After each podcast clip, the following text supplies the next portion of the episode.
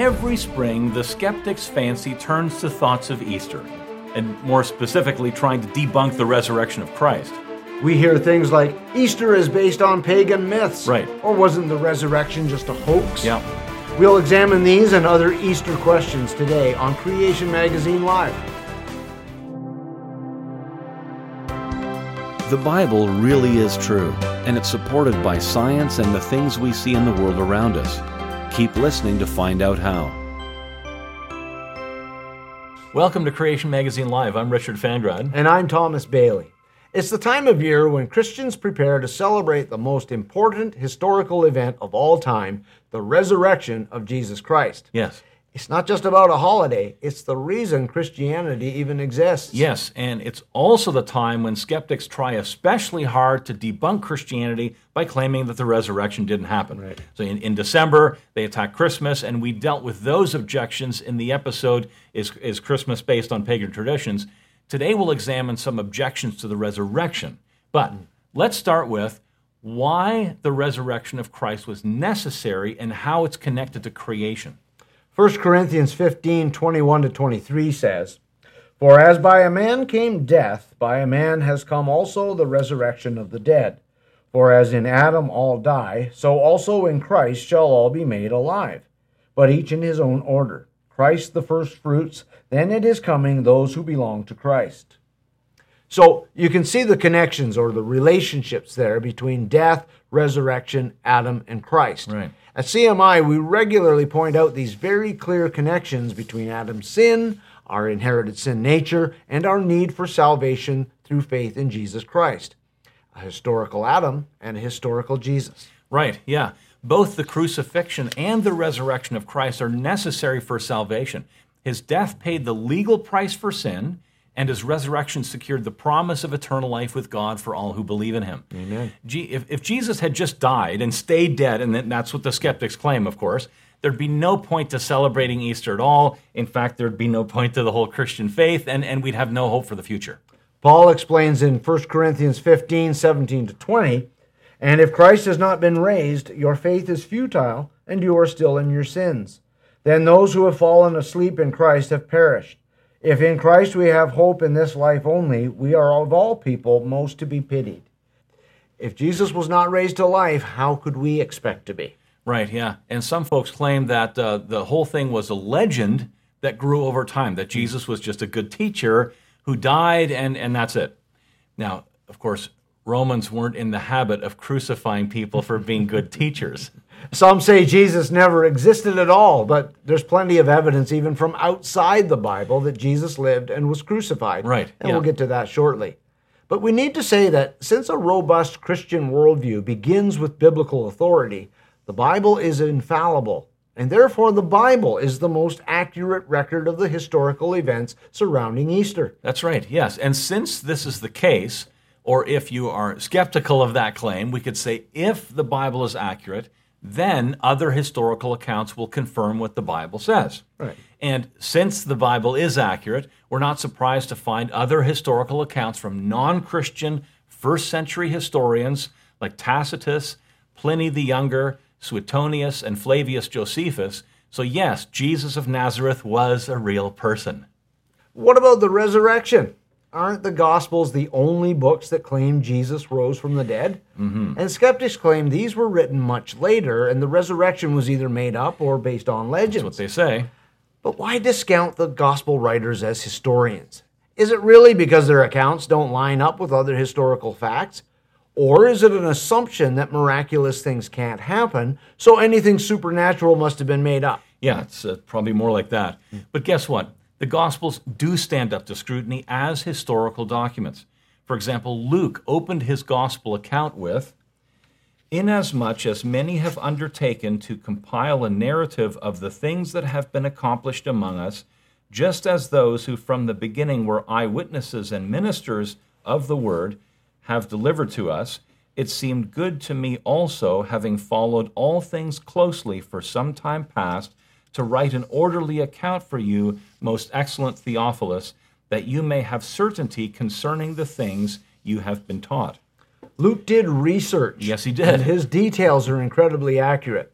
Sir William Mitchell Ramsay was an archaeologist and professor from Oxford and Cambridge universities who at first assumed Luke was mistaken in many areas. But he discovered time and again that Luke was precise about the place names and the many different titles of rulers. Ramsay concluded Luke is a historian of the first rank. Not merely are his statements of fact trustworthy, this author should be placed along with the very greatest of historians. Okay, and another Oxford historian, Professor A.N. Sherwin White, has pointed out that creating legends needs a time gap of more than two generations. Hmm. Luke also wrote the book of Acts, but he doesn't mention Peter, Paul, and James, the brother of Jesus, being martyred between AD 61 and 65. So Acts must have been written before that. Before that, yeah. He also doesn't refer to the very significant event of the destruction of the Jerusalem temple in right. AD 70, and neither does Matthew or Mark. But all three tell about Jesus' prediction that the temple would be destroyed. Hmm.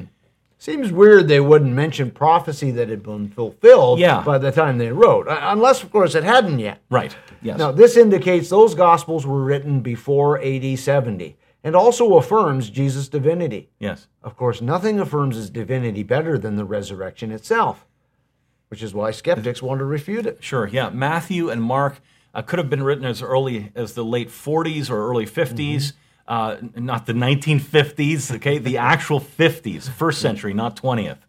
And the Gospels aren't the only written accounts of the resurrection. Paul mentions it in 1 Thessalonians around AD 50 and in 1 Corinthians around AD 55. In 1 Corinthians 15, 3 to 8, he writes, For I delivered to you as of first importance what I also received, that Christ died for our sins in accordance with the Scriptures, that he was buried, that he was raised on the third day in accordance with the Scriptures, and that he appeared to Cephas, then to the twelve. Then he appeared to more than five hundred brothers at one time, most of whom are still alive, though some have fallen asleep.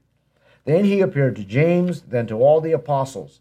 Last of all, as to one untimely born, he appeared also to me. Now, this has been called Christianity's earliest creed, written about 20 years after the resurrection, and there would have been plenty of people around who could have either confirmed or refuted it at that right. point. Some scholars believe this, this creed began circulating among believers no more than five years after Jesus' death. Wow. News of the risen Christ was widely circulated and believed in far too short of a time for it to be just a legend. Right. But even so, what if it didn't actually happen?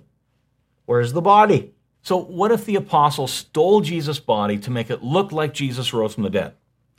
Matthew 28 11 to 15 reads, While they were going, behold, some of the guard went into the city and told the chief priests all that had taken place. When they were assembled with the elders and taken counsel, they gave a sufficient sum of money to the soldiers and said, Tell people his disciples came by night and stole him away while we were asleep. And if this comes to the governor's ears, we will satisfy him and keep you out of trouble. So they took the money and did as they were directed. And this story has been spread among the Jews to this day. Now, clearly, this story was made up. Sure. But what if the disciples had wanted to steal the body? Uh, well, they would have had to get past quite a number of Roman soldiers yes. who were certainly not sleeping, since that's punishable by death. No. They'd have to move the stone, unwrap the body, and neatly fold up the face cloth. Who would think of that? Why? then they'd have to carry the body away and hide it, all without being noticed. Finally, they'd have had to spend years telling a story they all knew to be false. Think about that what motivation would they have had to keep such a secret? Yes, Chuck Colson was one of the conspirators in the Watergate scandal. Remember that back in the in the early '70s that uh, that led to the resignation of President Nixon. That's the 1970s. The 1970s, yes, yes. Uh, Colson later became a Christian and explained how he came to realize that the resurrection of Christ was true. He said, "I know the resurrection is a fact, and Watergate proved it to me. How?" because 12 men testified that they had seen Jesus raised from the dead, and then they proclaimed that truth for over 40 years, never once denying it. Every one was beaten, tortured, stoned, and put in prison. They would not have endured that if it weren't true. Watergate embroiled 12 of the most powerful men in the world, and they couldn't keep a lie for three weeks. You're telling me 12 apostles could keep a lie for 40 years? absolutely impossible, Colson concludes. No kidding. Yeah. Not only that, but if I was going to make up a religion, I don't think I'd include things like Peter's denial or the disciples all running away. Right. Yeah. And why use women as the first witnesses to the resurrection at a time when a woman's testimony was considered nearly worthless? And some of the biggest evidence for the resurrection is the change in the apostles. Right. So they all ran away when Jesus was arrested, but then boldly proclaimed his resurrection just a few weeks later. Also, the first believers were all Jewish, but they started observing Sunday as their principal day of worship rather than the Sabbath, which is Saturday. The Lord's Supper took on a greater importance than Passover for them, and baptism took on new meaning. There's no logical reason for them to do any of those things unless they actually saw the risen Christ. But what if Jesus conned everyone? The swoon theory Okay. suggests that Jesus didn't die. He just swooned and revived later in the tomb. Yep. You know, of all the attempts to explain away the resurrection, this one is the most ridiculous. Yes, yeah. Uh, let's think about this. By the time of Jesus, the Romans had performed about 30,000 crucifixions. Roman soldiers were very good at making sure someone was dead before taking them off the cross. Now imagine your job is to make sure a man dies and you let one slip. Like, at best, you'd be looking for another job, right? At best.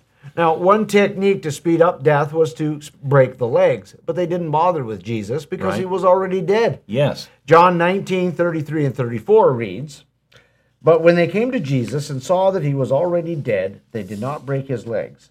But one of the soldiers pierced his side with a spear, and at once there came out blood and water. Serum had separated from clotted blood, giving medical evidence that Jesus had already died. Yes. Now, fast forward three days. Imagine waking up inside a dark tomb after having been severely beaten and whipped and then crucified to the point where the Roman soldiers and your friends who wrapped you up in, in layers of cloth with sticky resin between each layer, about 75 pounds worth, mistook you for dead. and you wake up and think, here's my chance to fool everyone. But, but you'd have to somehow remove all of those linens and spices. Right. And Yep. then for some reason, take the time to carefully fold the face cloth and set it aside, still in the dark. Okay? And then you need to find the entrance, move the stone away, overpower the Roman guards, or if they were sleeping, you'd have to sneak by them, hoping that moving the stone wasn't too loud. Yeah, and then you appear to your followers claiming that you rose from the dead. right. Now, and Jesus would have had to do all of this on the fly because he wouldn't have been able to plan any of it ahead of time. Right, Just yeah, like he couldn't plan where he would be born or to whom. But Jesus did accurately predict both his crucifixion and resurrection, including the timing, because he's not a con man. He's the Son of God. Yes, and an even weirder theory is that uh, those who claim to have seen the resurrected Christ merely hallucinated.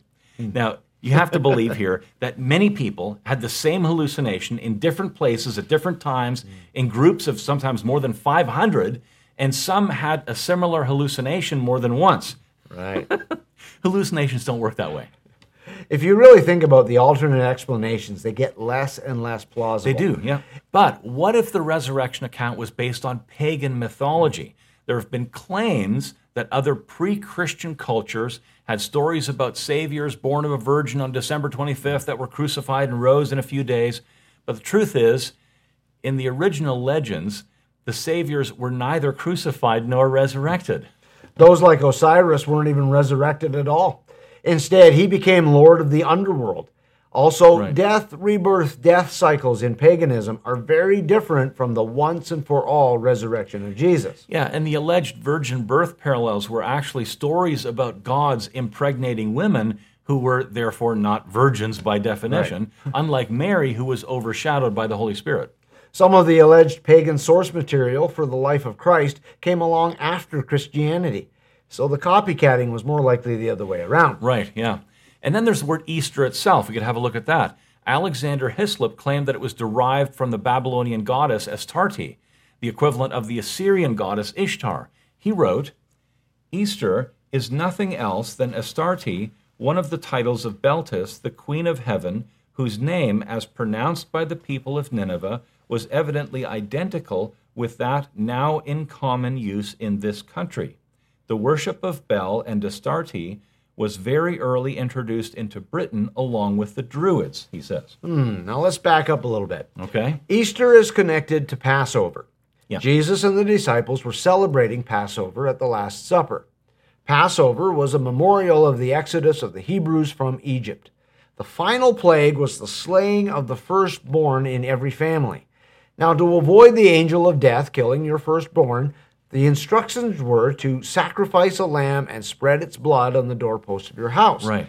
And where the angel of death saw that, he passed by.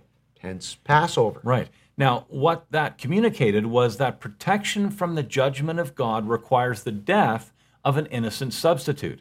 Now, at the Last Supper, Jesus gave new meaning to the bread and wine, and uh, this was really the first communion. The Last Supper was the last legitimate Passover because within the next 24 hours, Jesus, the Lamb of God who takes away the sin of the world, would be slain once and for all. There's no point to sacrificing animals anymore. Now, here's the connection to Easter. The Hebrew word for Passover is Pesach. Yeah. When the Old Testament was translated into Greek, this word became the Greek Pascha. In some English Bibles, this is translated Easter, and at other times Passover. Same But word. It's the same word. Yeah.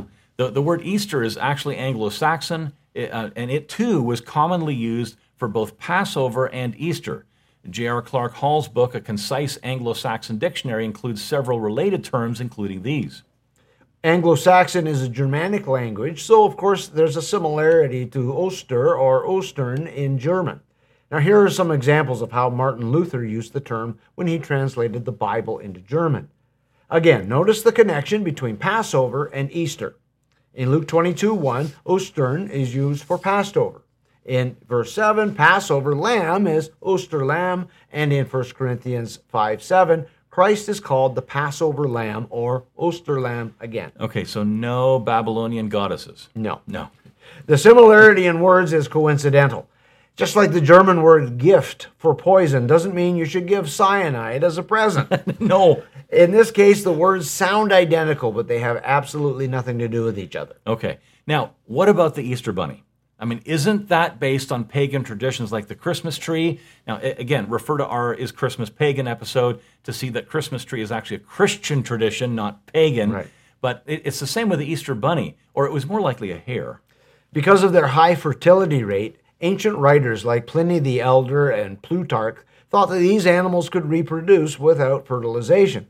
So Christians borrowed it as a symbol of the Virgin Mary. Okay, now Easter eggs come from an early Christian tradition in Mesopotamia. Christians observing Lent would abstain from eating eggs for a few weeks, but chickens kept a laying. Uh, so the eggs were hard boiled and then dyed red to symbolize the blood of Christ, and later on other colors were used. And for some Christians, cracking open the egg symbolized the opening of Jesus' tomb. Now, candy and chocolate eggs came a little bit later, and it's harder to recognize the symbolic nature of those, uh, but they taste better. They sure do. Yeah. And now, would it even matter if any of this came from pagan traditions? Well, no one cares if they wear Nike shoes and drive a Mazda to see a movie from Orion Pictures on a Saturday. All of those words are derived from the names of pagan gods. Right, yeah. But we don't think we're worshiping them when we do those things. Just because a certain word has its roots in paganism doesn't mean it still carries the same meaning. That's called the genetic fallacy. Yeah. But there are other questions. For example, was the resurrection physical or only spiritual? We sometimes hear this in reference to the age of the earth. Yes, yeah. If the Earth is billions of years old and the fossil record millions of years old, then the animals, now fossilized, were buried before Adam, meaning death happened before sin. Right. But biblically, we know that God originally created the world very good, and it was after Adam sinned when God put a curse on all creation, so everything now dies. Adding millions of years to the Bible results in death before sin, which undermines the gospel. Yes. To get around this, some Christians suggest that yes, physical de- death had been around for millions of years, but Adam's sin only resulted in spiritual death. Spiritual death. Yeah, well, Hebrews 9:22 says that without the shedding of blood there's no forgiveness of sins. So mm. that obviously, that obviously that's referring to physical death, the shedding of blood. It's linked to sin. Consider the centuries of animal sacrifices in the temple. Yeah, yeah. And the very first kind of animal sacrifice, maybe foreshadowing something to come, happened as soon as sin entered the world when God must have killed at least one or, or more animals Right. to provide coverings for Adam and Eve's shame. That's physical death as a result of sin. Most importantly, Jesus died a physical death to save us from spiritual death. Right, yeah. Adam was a real person whose sin brought physical and spiritual death on us all. And the only way we could be saved uh, was was- from both was for Jesus, the sinless God man, to die physically and be resurrected physically. Both sin and death had to be conquered. And they were. And they were. Yeah. Consider Jesus' resurrection body. In Luke 24, Jesus appeared suddenly in a room with his disciples, and he said to them, Why are you troubled, and why do doubts arise in your hearts? Touch me and see. For a spirit does not have flesh and bones, as you see that I have. And while they still disbelieved for joy and were marveling, he said to them, Have you anything here to eat? They gave him a piece of broiled fish, and he look, took it and ate before them. Yeah, it was a physical body, right? Mm-hmm. Yet able to appear and disappear. Yeah. Very interesting. and believers' future bodies will be similar to his, as described in 1 Corinthians 15. So is it with the resurrection of the dead. What is sown is perishable, what is raised is imperishable. If there is a natural body, there is also a spiritual body. But it is not the spiritual that is first, but the natural, and then the spiritual. Just as we have borne the image of the man of dust, we shall also bear the image of the man of heaven. So we'll still be able to eat. Not fish, though. I don't want fish. Chocolate eggs would be better. yes, yeah, chocolate eggs, right on. now, finally, what day did Jesus die? That, that's a question that comes up. In Matthew 12 40, Jesus himself says, For just as Jonah was three days and three nights in the belly of the great fish, so will the Son of Man be three days and three nights in the heart of the earth. Now, because of this, some say Jesus must have been crucified on maybe Wednesday or Thursday, since Friday afternoon to Sunday morning is not three 24 hour days. right. Skeptics call this a contradiction. Yes. But by Jewish reckoning, a part day was counted as a whole day. 1 Samuel 30:12 says, "He had not eaten bread or drunk water for 3 days and nights." And in verse 13, this is equated with 3 days ago. So X days and X nights need not always mean X 24-hour periods. Right, yeah. Uh, the word day has a range of meanings. Obviously, Earth rotation day is one of the meanings for the word mm-hmm. day. And we see that used in Genesis 1, where the creation days are rendered with a number and the phrase evening and morning. In that context, the days are clearly Earth rotation days of about 24 hours by, by our clocks. Absolutely. Uh, In the Gospels, various phrases are used to refer to the period that Jesus was in the tomb. Jesus himself uses these phrases, and they all refer to the same length of time. Yeah, in Matthew 27, 63 and 64, the chief priests and Pharisees said to Pilate, Sir, we remember how that impostor said while he was still alive, After three days I will rise. Therefore, order the tomb to be made secure until the third hmm. day, lest his disciples go and steal him away and tell the people he is risen from the dead. Right. They understood that after three days meant they only needed to secure the tomb until the third day. Right, yeah, they're interchangeable basically. Yeah. So a simple explanation is that Jesus was buried late on the Friday, just before sunset. The last little bit of daylight was the first day. Uh, Friday sunset to Saturday sunset was the second day. And Jesus had risen by early on the Sunday morning, and that's that, there's your day three. Right. Once again, the evidence confirms the Bible's accuracy. It fits within a Christian worldview. Yeah. Yeah. And there's so much. The, the, the Christian worldview, as it turns out, is the only worldview that properly explains the data in the world around us. Now, we've been talking about Easter today, a little different Yep. topic perhaps than we normally do with evidence for creation, but there are certainly links to create from Easter to creation. Absolutely. Historical Adam, historical Jesus. Yes. Now, we'll see you next week. And remember, Christianity is an evidence based faith. And science supports Scripture. Today's episode was originally formatted for broadcast TV and is available online at the links in the podcast show notes. Both are produced by Creation Ministries International, publishers of Creation Magazine. For more information for the accuracy of the Bible, visit creation.com. You can also donate to the ministry at creation.com/donate. And thanks for listening.